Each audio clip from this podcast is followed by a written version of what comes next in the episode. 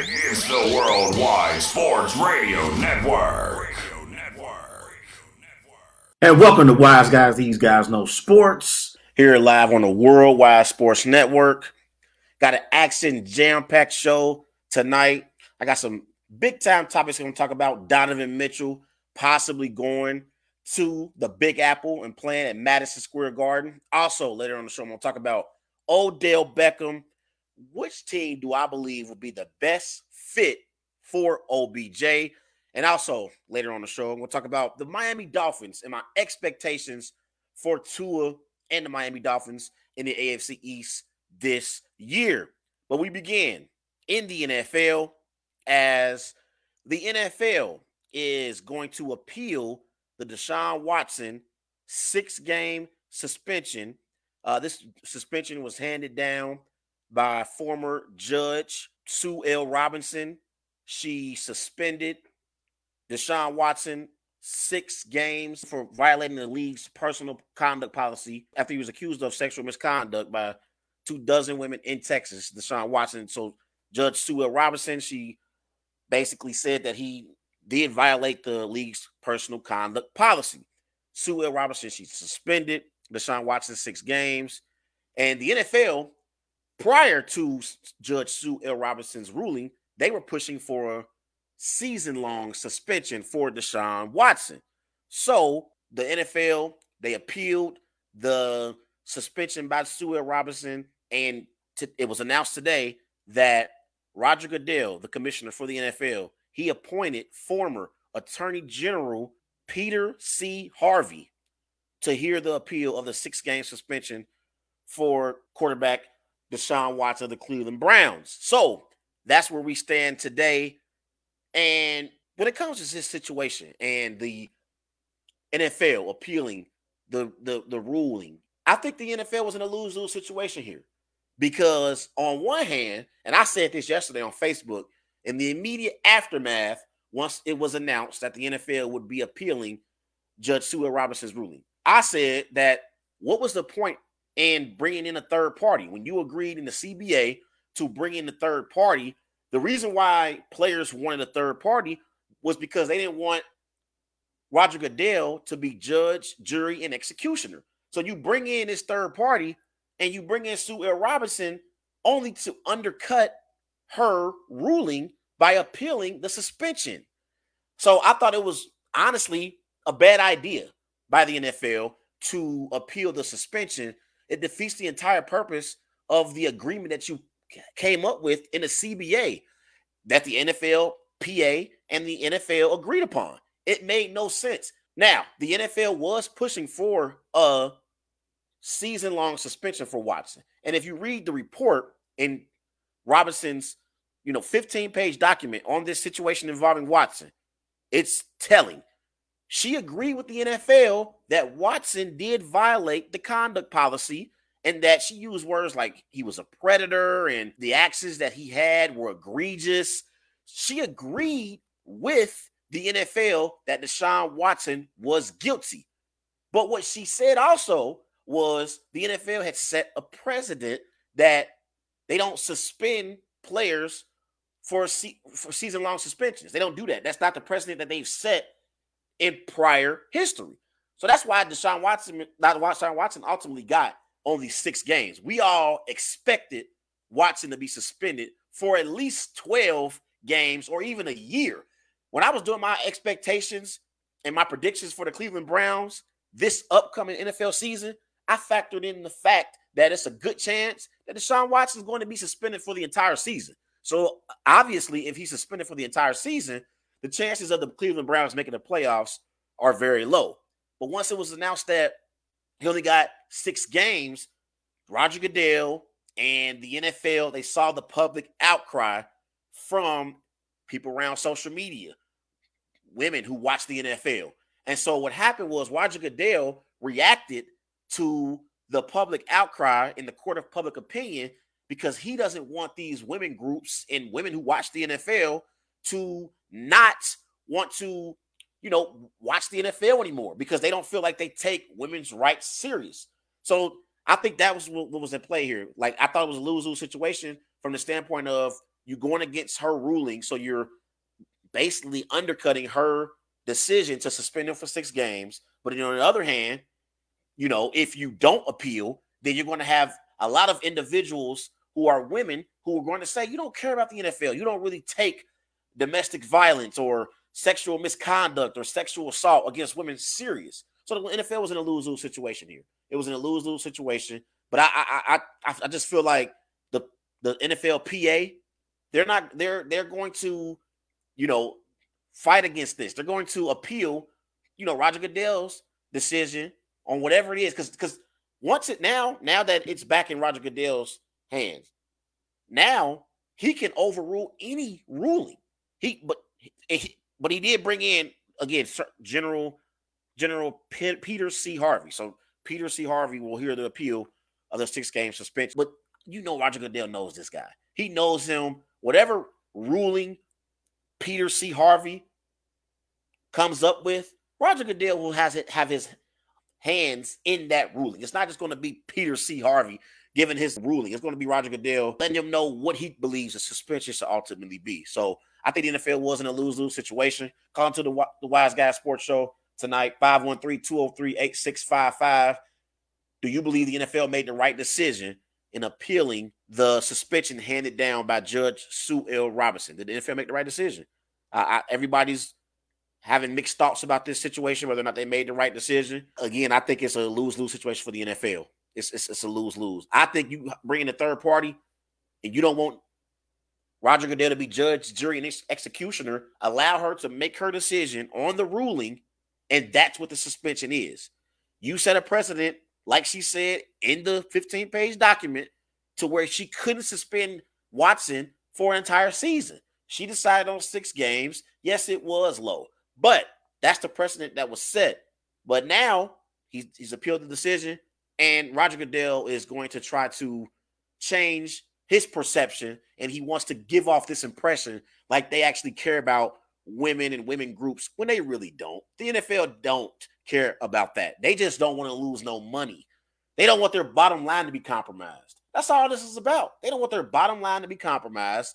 So that's why they're going to appeal this decision. If they care so much about women and their rights, there are suspensions in the past that they would have gotten right in prior situations. Ray Rice would have never gotten suspended only two games before the video was released of the incident involving his wife. If Roger Goodell took women rights serious and women serious in general, he would have suspended Ray Rice an entire season. But he didn't suspend Ray Rice an entire season until the video was released. Before that, Ray Rice was only suspended two games. So again, I think this is all about the NFL. It's their bottom line. They don't want their money affected. They want to be able to keep their sponsors and and, and, and keep these relationships that they have with, with women who watch the NFL and these women groups. So that's what this is all about. This, that's what this is all about. They're trying to save face. They're trying to save face here. Call into the show tonight, 513-203-8655. Did the NFL make the right decision appealing Deshaun Watson's six game suspension? Let's transition and let's discuss the Miami Dolphins. As Tyreek Hill, he was talking about the Miami Dolphins and their offense, and he used the phrase when talking about their offense. He said their offense is, quote, just like Waffle House. Everyone's open 24 hours. This was Tyreek Hill, wide receiver for the Miami Dolphins. And when it comes to the Miami Dolphins and their team, this year, I actually like some of the moves that the Miami Dolphins made in the offseason. In the offseason, so far in free agency, they have made sure that, that they got a solid backfield. They brought in Chase Edmonds, running back previously who played for the Arizona Cardinals. They brought in Raheem Mostert, who was famous for his great 2020, the game when he had like over 200 yards rushing against the Packers and Jimmy Garoppolo only threw eight passes for crying out loud in that game. Mostert, he had his best game of his career in that game. They brought him in in free agency as well. They brought in Sony Michel. So they have pretty much solidified that backfield for Tua. And then they traded for Tyreek Hill. Tyreek Hill is universally recognized as a top 10 receiver in the NFL, arguably top five. And he is a track star on the field, the fastest receiver in the NFL. They brought him in at receiver, and then you also still got weapons like Jalen Waddle. You brought in Cedric Wilson. He played with the Dallas Cowboys in previous years. So I actually like the supporting cast that the Miami Dolphins have around Tua. I like some of their skill position players. I like them bringing in Mike McDaniel. Worked previously under Kyle Shanahan in San Francisco. So I, I assume that he knows what he's doing. He's an offensive minded head coach. So Tua's going to get an opportunity to play for a coach who knows offense and will put Tua in positions to be successful.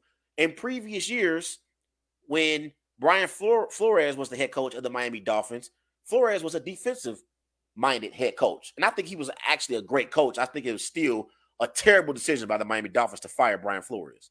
But he was a defensive minded head coach. So he didn't really have that chemistry with Tua. And he actually wanted to trade for Deshaun Watson.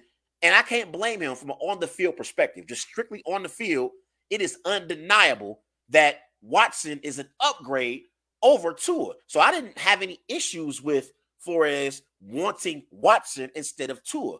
But Miami, they fired Flores, they brought in McDaniel, and I think McDaniel is going to try to help Tua to succeed this year. Now, last year they had one of the worst offensive lines in the NFL. So in free agency this year, they made some moves to buck up that offensive line. They brought in Terron Armstead, offensive tackle, and then up front, you know, you got center Connor Williams, you got, you know, Robert Hunt, the right guard for the Miami Dolphins. So offensively, I think the Miami Dolphins will play better this year than they have in previous years. I like their skill position players. I think their offensive line will be better. But the only issue that I have with the Miami Dolphins offense, and the one question that I have is whether or not Tua can elevate his game so the Miami Dolphins can possibly get to the postseason. When I look at Tua coming out of the draft, I said Tua was going to have a better career than Joe Burrow and Justin Herbert. I was wrong. I'll be the first to say it. I had it wrong. I was wrong about Tua. And Tua has been nothing short of a game manager. He has been a game manager so far in his career.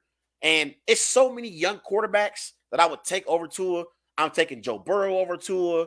I'm taking Josh Allen over Tua.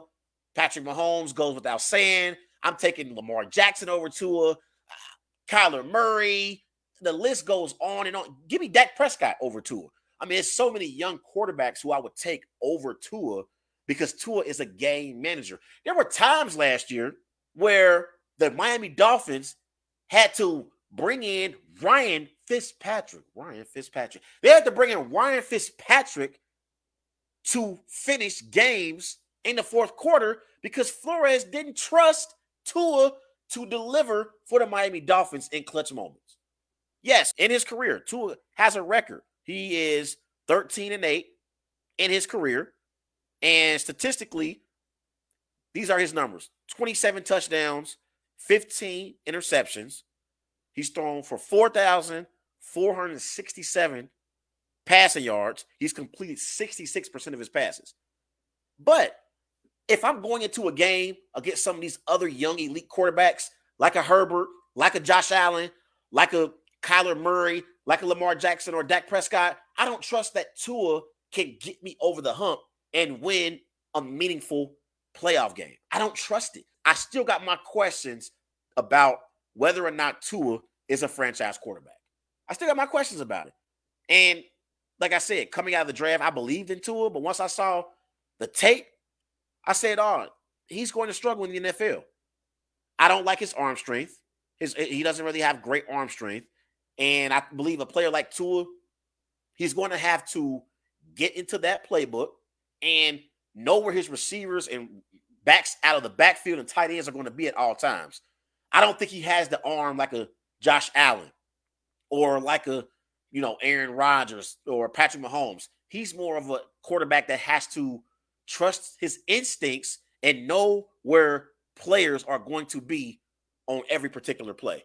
Like that's the one thing I thought about with Peyton Manning when Peyton Manning played in his prime. Peyton Manning, he never had great arm strength, but Peyton Manning had great anticipation and he knew where his players were going to be at all times. Everyone in that Colts offense and Broncos offense as well, they were supposed to be at a certain place at a certain time. And Peyton Manning always knew when to deliver the football. Same with Drew Brees. Drew Brees never had the greatest arm strength.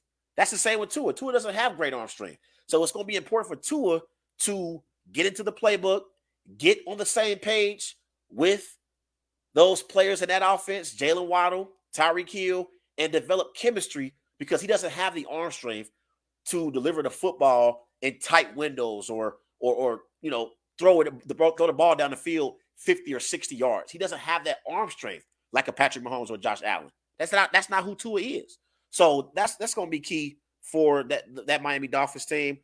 They also made some other moves even on defense this year where defensively they brought in Emmanuel Agyube, they brought in Duke Riley to help that linebacker room. They brought in Elandon Roberts so that you know the, the, in the AFC East, I think they'll be a team that could contend for a playoff spot. I think they're better. They are better than the Patriots. I would I would say they're better than the Jets, obviously. So they'll be a team that's competing for a, a wild card spot in the AFC East and in the AFC overall. They're not better than the Bills. The Bills will sweep the Miami Dolphins, but they can possibly be one of those wild card teams who squeak into the playoffs. So those are my expectations for the Miami Dolphins. I, I remember I was watching First Things First, and my man Chris Broussard, love him, great sports broadcaster in the business. He predicted the other day that Tua was going to throw for over 4,500 passing yards. It was something crazy, and I'm I'm thinking that's not going to happen. I, I can't see Tua throwing for over 4,500 pass yards. I just can't see it. That doesn't mean that Tua will have a bad season, but I don't think Tua would throw for over 4,500 passing yards. I, I would say that, again, if they can run the football with Edmonds, with Mostert up front, that will take some pressure off Tua in the passing game. Open up that running game for those backs, and that's how you get your offense flowing at a very, very high level. Call into the show 513 203 8655. What kind of season do you believe that the Miami Dolphins will have. Let's transition and let's talk about the LA Lakers, as things could be very different for Russell Westbrook if he stays put with the LA Lakers this season. New Lakers head coach Darvin Ham will have more power to bench Westbrook late in games. Sources told The Athletic Jovan Buha. Removing the former NBA MVP during the closing stages could also lead to his Usting from the starting lineup. So when it comes to the Lakers and Russell Westbrook and whether or not he's going to have a bounce back season, I think the key for the LA Lakers and being able to have a better season overall as a team next year, they're going to have to bench Russell Westbrook. it's just that simple. They got to bench Russell Westbrook because I don't see Russell Westbrook being able to coexist with LeBron James on the floor at the same time. Because of Russell Westbrook's inability to shoot perimeter shots and hit them at a high level, it limits him in the lineup with LeBron James. One of the reasons why LeBron flourished at a high level in Cleveland, playing with a teammate like Kyrie Irving, is because Kyrie Irving can hit perimeter shots. That's is where Russell Westbrook struggles. Russell Westbrook is not a perimeter shooter like a Damian Lillard, like a Kyrie Irving, like a Steph Curry. So the spacing is off in that Lakers offense. It's off. And that's the biggest issue right now for the LA Lakers. They paying Russell Westbrook all this money. Everybody knew Russell Westbrook was going to opt in to his $47 million. Everybody knew it. It was a foregone conclusion that Russell Westbrook was going to opt into that $47 million because he wasn't going to get that type of money in the open market. It just wasn't going to happen. So, for this Lakers team to be successful and compete for a playoff spot in the Western Conference, I think it's best if Darvin Ham makes Russell Westbrook come off the bench. And I know that's going to be hard for a player the caliber of Russell Westbrook.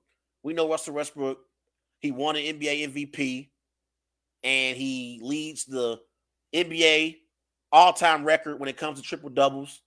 He's a great all-around point guard. He's a great facilitator, one of the best passers we have in the NBA. But he doesn't fit with LeBron. And you're not going to bench LeBron. You're not going to bench LeBron. You're going to keep LeBron on the floor at all times because LeBron is a top five player right now. Right now, LeBron James is still a top five player in the NBA. It's only a few players right now taking over LeBron. KD, because he's a little bit younger. Giannis, because he's younger as well. Steph, and that's debatable. But it's only a few players I'm taking over LeBron right now, and that's only because of his age. I got to keep LeBron on the floor. When it comes to my expectations for the Lakers, Russell Westbrook aside, I got to have some production from Anthony Davis. I need Anthony Davis to prove why he is universally recognized as a top 10 player at his best. That's been my biggest issue with Anthony Davis. Anthony Davis last year, he averaged 23 points per game on 53% shooting from the floor, 10 rebounds, three assists. But this is the key. Last year, he was awful from three point range. Last year, Anthony Davis, he shot 18% from three point range last year. 18%. This was Anthony Davis. I need Anthony Davis to turn back into New Orleans Pelicans Anthony Davis and get down in the low post and be a creative scorer like he is. That's what made Anthony Davis great when he was in New Orleans. He was able to get down in that low block, in the low post, and create scoring opportunities for himself and others. So you need him to be aggressive. Right now, for this Lakers team to flourish and be a true championship team, they need Anthony Davis to play like a true number one option. Right now, Anthony Davis, he's not playing like he's a number one option. He has the talent to be a number one option, but he's not playing like a number one option. And that's the biggest issue with the Lakers right now we are we want to blame Russell Westbrook for all the Lakers issues last year. As bad as Russell Westbrook was last year, at least Russell Westbrook showed up. At least he showed up. Last year, Anthony Davis only played in 40 games. He only played in 40 games last year. Best ability is availability. I'm paying Anthony Davis top tier money. I need my star power forward, who's a top 10 player in the NBA at his best, I need him on the floor. And I need him to be aggressive and not be passive. We want the aggressive Anthony Davis. We want the angry Anthony Davis. That's what it's going to take for the LA Lakers to be a true championship team. This ain't about LeBron. This ain't even about Russell Westbrook. Russell Westbrook can come off the bench and thrive in a six man role and do well they still won't be true championship contenders. They will only be championship contenders if Anthony Davis plays aggressive and shows heart and, and not always injured. That's the only way they're going to be a true championship team. It's on AD. It's not on LeBron. It's not on Russell Westbrook. It's on Anthony Davis. So that's why earlier in this offseason, there were talks about how Anthony Davis hadn't shot a basketball in multiple months. I thought that was crazy. What are you doing, AD? You just came off one of the worst seasons of your career. You need to be in the gym and show the Lakers organization that you're ready to make amends for that awful season that you had last year. That was one of the worst seasons of Anthony Davis' career. One of the worst. I got so much expect so many expectations for AD because this is this is AD his numbers for his career. Averages 24 points per game on 52% shooting from the floor. So AD is a, a, scorer who shoots efficiently. We need they need that. They need that to be great. So that's for his career. Those are my thoughts on the Lakers. I think they need to again, Dar- Darvin Ham. He needs to make Russell Westbrook come off the bench, and Russell Westbrook can thrive in that role. He can thrive in that role for the Lakers. And again, AD gotta he gotta step up. He gotta step up because there's no reason why he shouldn't be the best player on this team. It's not. It, it shouldn't be LeBron. It should not be LeBron James the, as the best player on this team anymore. LeBron's up in age. LeBron is is getting older now. Father time is approaching fast. It's approaching fast for LeBron. So AD got to be the best player on this team. Let's transition to the wise or lies segment of the day. Tampa Bay Buccaneers quarterback Tom Brady celebrated his 45th birthday yesterday. Brady set to become the first 45 year old signal caller to start an NFL game next month. And the five time Super Bowl MVP previously acknowledged that his goal was to play until his mid 40s. The future Hall of Famer hasn't slowed down during his 40s. He's leading the NFL with 5,316 passing yards, 43 touchdowns, and 485 completions last season at the age of 44. So is it wise or lies to say that Brady will retire at the end of the season? Honestly, I'm torn on this one. I don't know. I don't know what to expect with Brady. Every time I think Brady's going to retire, he either doesn't retire or he unretires like he did in the offseason this year. So I don't know what to expect. I do believe now that he's 45, I think Gisele, his wife, is getting tired of Tom, you know, Mr. Tom coming out to play football. I think she's ready for him to come on home and be a family man. But I can't say for sure that Brady won't come back after this season because he's still a top five quarterback in the NFL. So this one, I, I, am torn. I'm, it's hard for me to say whether this is wise or lies that Brady will retire at the end of the season. This is one. This this was hard for me. It's difficult. The 2021-22 NBA campaign was a major breakthrough for the Minnesota Timberwolves as they made their second playoff appearance since 2004. However, star Anthony Edwards he looked at last year's first round series loss to the Memphis Grizzlies as a missed opportunity.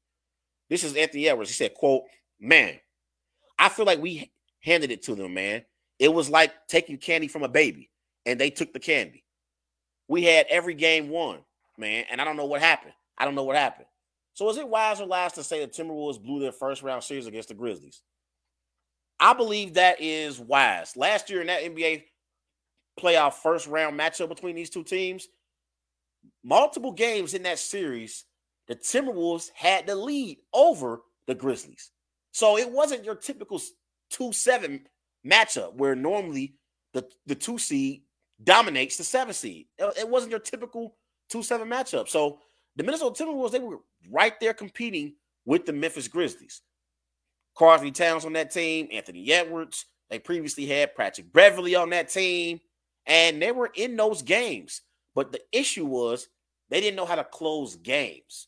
And that's the thing. You can be the more talented team, but if you're not the more disciplined team or the more experienced team, there are things that can happen throughout the course of games that you may not be ready for. In that series, I can't remember exactly which game it was, but in one of those games in that series between the Timberwolves and Grizzlies, the Grizzlies they went on like a 21 to 0 run. 21 to 0 run in one of those games. And for whatever reason, the Timberwolves head coach did not call a timeout. You would have thought when it got to to be a 6 0 run, 9 0 run, 17 0 run, all right, let me call a timeout. No, they went on a 21 0 run and scored 21 unanswered points. So I think this was a learning lesson for the Grizzlies. I agree with Anthony Edwards that the Timberwolves handed that first round playoff series to the Grizzlies. I'm not even saying that they necessarily was the better team. This was a great matchup between two young teams. But it's undeniable that the Timberwolves handed this first that first round series to the Grizzlies. They had multiple leads at halftime in that series. They could have they just couldn't close the deal. Let's move on and let's get back to the NFL and let's talk about Odell Beckham. As Odell Beckham is a free agent and he is still rehabbing from his injury that he suffered in the Super Bowl last year. So they were talking about, you know, which team is going to be the best fit for Odell. There are teams that have shown interest, like the Rams, obviously, the Ravens, the Packers, the Chiefs, and the Saints. So to me, I want to see Odell play with an elite quarterback, number one whether it be Tom Brady with the Bucs, whether it's Matthew Stafford with the Rams, whether it's Aaron Rodgers with the Packers, Patrick Mahomes with the Chiefs. I want to see Odell Beckham play with an elite quarterback. I don't think you're going to get the best from Odell if he's playing with a subpar quarterback. I think that, that that's not that's not something that you want to bring Odell in to be a part of. I don't think the the 49ers would it would be a good fit if you brought in Odell Beckham. I saw I saw Nick Wright on First Things First. He talked about how maybe the 49ers would be a good fit for Odell Beckham, and I couldn't disagree. I, I disagree completely because I don't think that Trey Lance is the kind of quarterback that Odell would want to play for. So I think it's going to be important for whichever team brings in Odell Beckham that they have an elite signal caller to deliver him the football. Also, I think it's important for Odell to be on a true Super Bowl contender. So of these five teams, Rams, Ravens, Packers, Chiefs, Saints, the best fit for Odell and where he can flourish is the Green Bay Packers.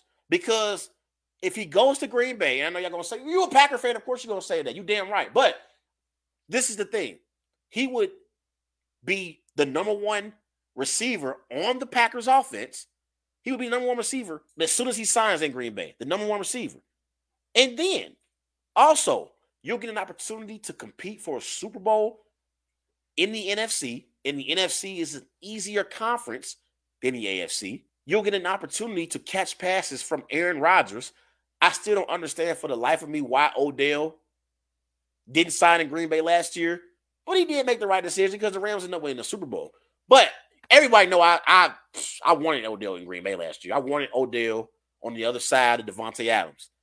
But if he goes to Green Bay now, he'll be the number one receiver because in that wide receiver room for the Packers right now, you got Allen Lazard, you got Randall Cobb, Sammy Watkins, who's injury prone. It's so many questions about that Packers receiving corps that Odell Beckham would instantly emerge as the number one receiver in that Packers offense. So catching passes from Aaron Rodgers will be great for Odell. And then last year, I actually thought Odell played well for the LA Rams. I mean, last year he had 305 receiving yards, 27 receptions. And then last year in the Super Bowl, he was balling. Odell had two receptions for 52 receiving yards, one touchdown. And before he went down with his injury, Odell was on his way to winning NFL Super Bowl MVP. The Bengals had no answers for Odell. And I said it before the Super Bowl. I said Odell Beckham is about to ball out in a Super Bowl. Cooper Kupp is the best receiver on the field, and he's having the best season in the NFL when it comes to receivers. So he's going to get a lot of attention from the Bengals secondary.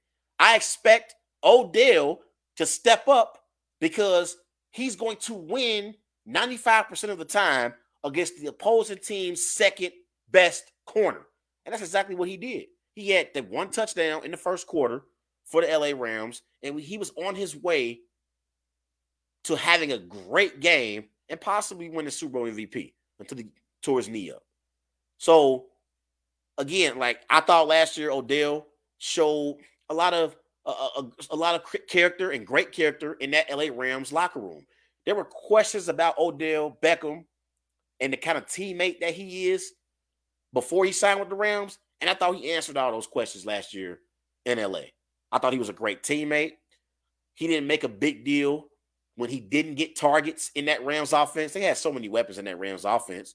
You got Jefferson, you got Cooper Kupp, you got uh, you know Higbee, you got guys who want to touch the football. And Matthew Stafford did a great job at distributing the football around. Odell wasn't making a big deal when he didn't get targets. He didn't make a big deal. So I thought he actually fit with that LA Rams culture. Sean McVay, he embraced Odell from day one. So I, I, think the LA Rams will be a good fit if he went return back to the Rams again once he is, you know, cleared from his his knee injury. And then they talking about the Saints. That would be him returning to that where he, you know, he he played at LSU. So that would be him returning to that region. Uh, that would be a deep, a good one because I, I, wouldn't mind Odell Beckham with Michael Thomas once he returns back from his injury. And then they they they got Olave, a receiver from Ohio State, who I think is going to be a stud. But you know, these are the teams that I think would be you know a good fit for Odell. The Rams, Packers, Saints, maybe Chiefs. That'll be okay. It'll, it'll be okay.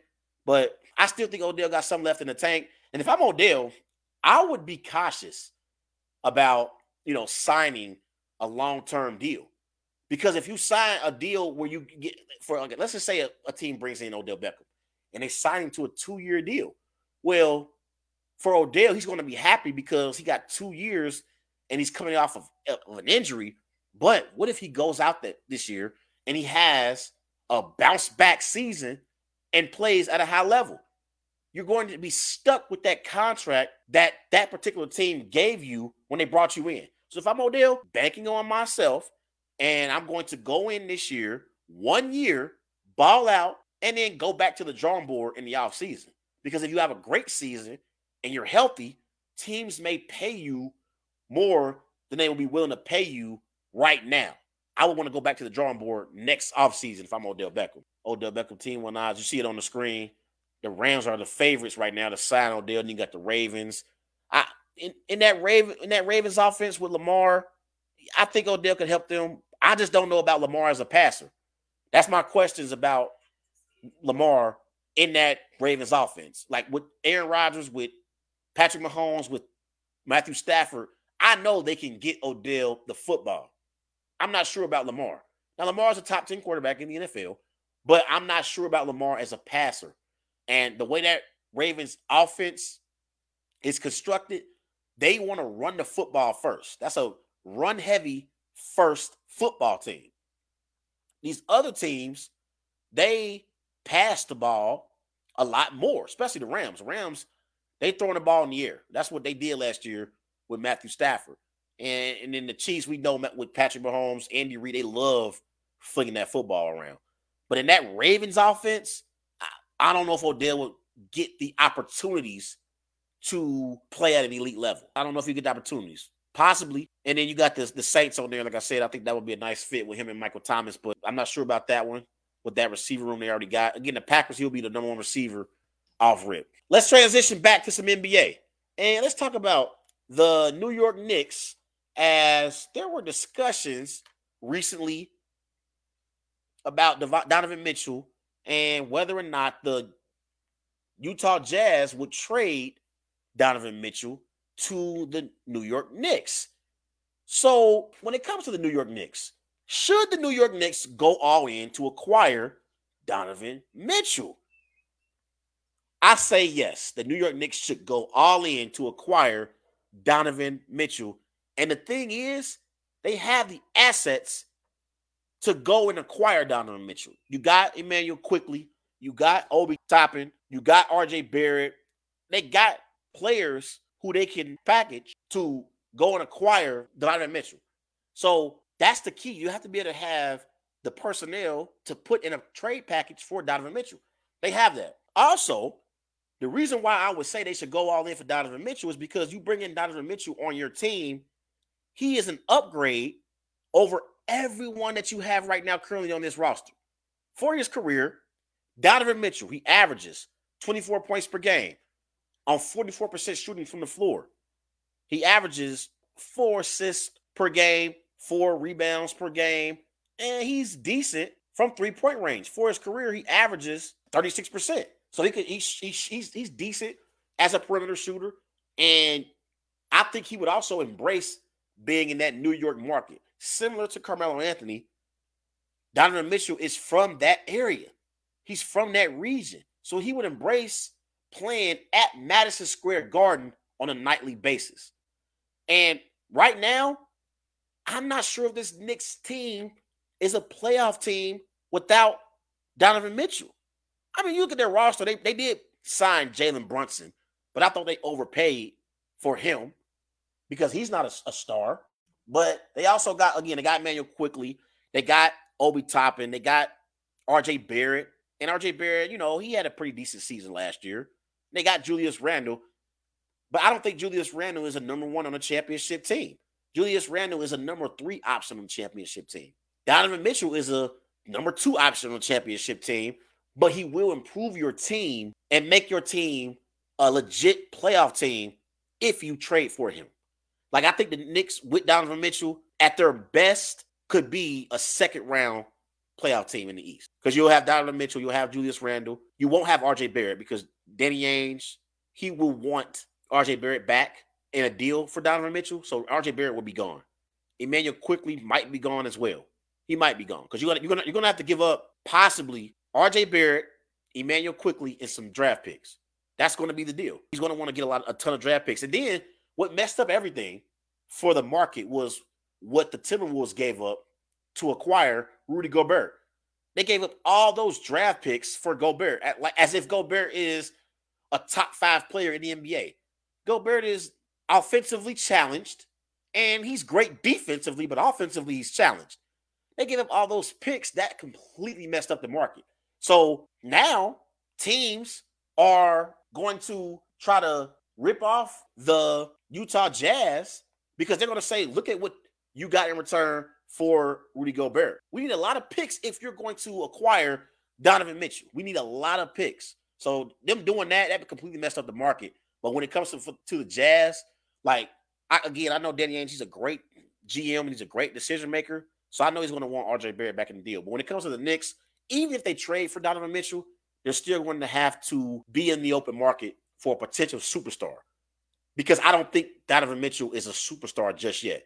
He could possibly emerge as a superstar as his career goes along, but he's not a true superstar. He's not a number one option on a championship team. He's a solid number two, but not a number one. So they'll still have to search in the open market for a superstar to come to New York. But this would be a start because you will have someone in Donovan Mitchell who could recruit other star players to come to New York City to play. So that's going to be important. Also, when it comes to Donovan Mitchell and how I view him as, you know, is he a top five young player in the NBA? These are the players I would take over Donovan Mitchell that are young players. Luka, Tatum, Ja Morant, Trae Young. It's questionable from there. I take Donovan Mitchell over Zion because I haven't seen Zion play a consistent amount of games to critique him as an NBA player yet. I haven't seen him enough yet. I need to see more from Zion. Hopefully, hopefully this year he's going to actually play. But I'll take him over Zion. Like Donovan Mitchell, he's a slasher. He's a great scorer. Again, Tatum and Luka and Morant are the only players I would say for sure. And Trae Young, that's debatable too. But Trae Young is he's been the number one option on the Atlanta Hawks, and he led the Atlanta Hawks to an Eastern Conference Finals appearance. So that's something that Donovan Mitchell hasn't been able to do yet. And that team in Utah is better than that team in Atlanta. So that's the only thing. I'm not sure if Donovan Mitchell is a type of player that can carry those around him and, and lead. Again, I think he could be a number two on a championship team because of his talent and his ability to be able to score. But I'm not sure if he can lead as a true leader on a team. Everybody go and follow Wise Guys on Twitter at Wise Guys underscore H. Also on Facebook, Wise Guys. Be sure to follow Wise, Wise Guys on Instagram at These Guys Know Sports. I'll be back on next Tuesday and Thursday, 7 p.m. to 8.30 p.m. on the Worldwide Sports Network. Everybody enjoy your weekend. I'm Trey Larkins signing off. Have a good one. It, it, it's the Worldwide Sports Radio Network.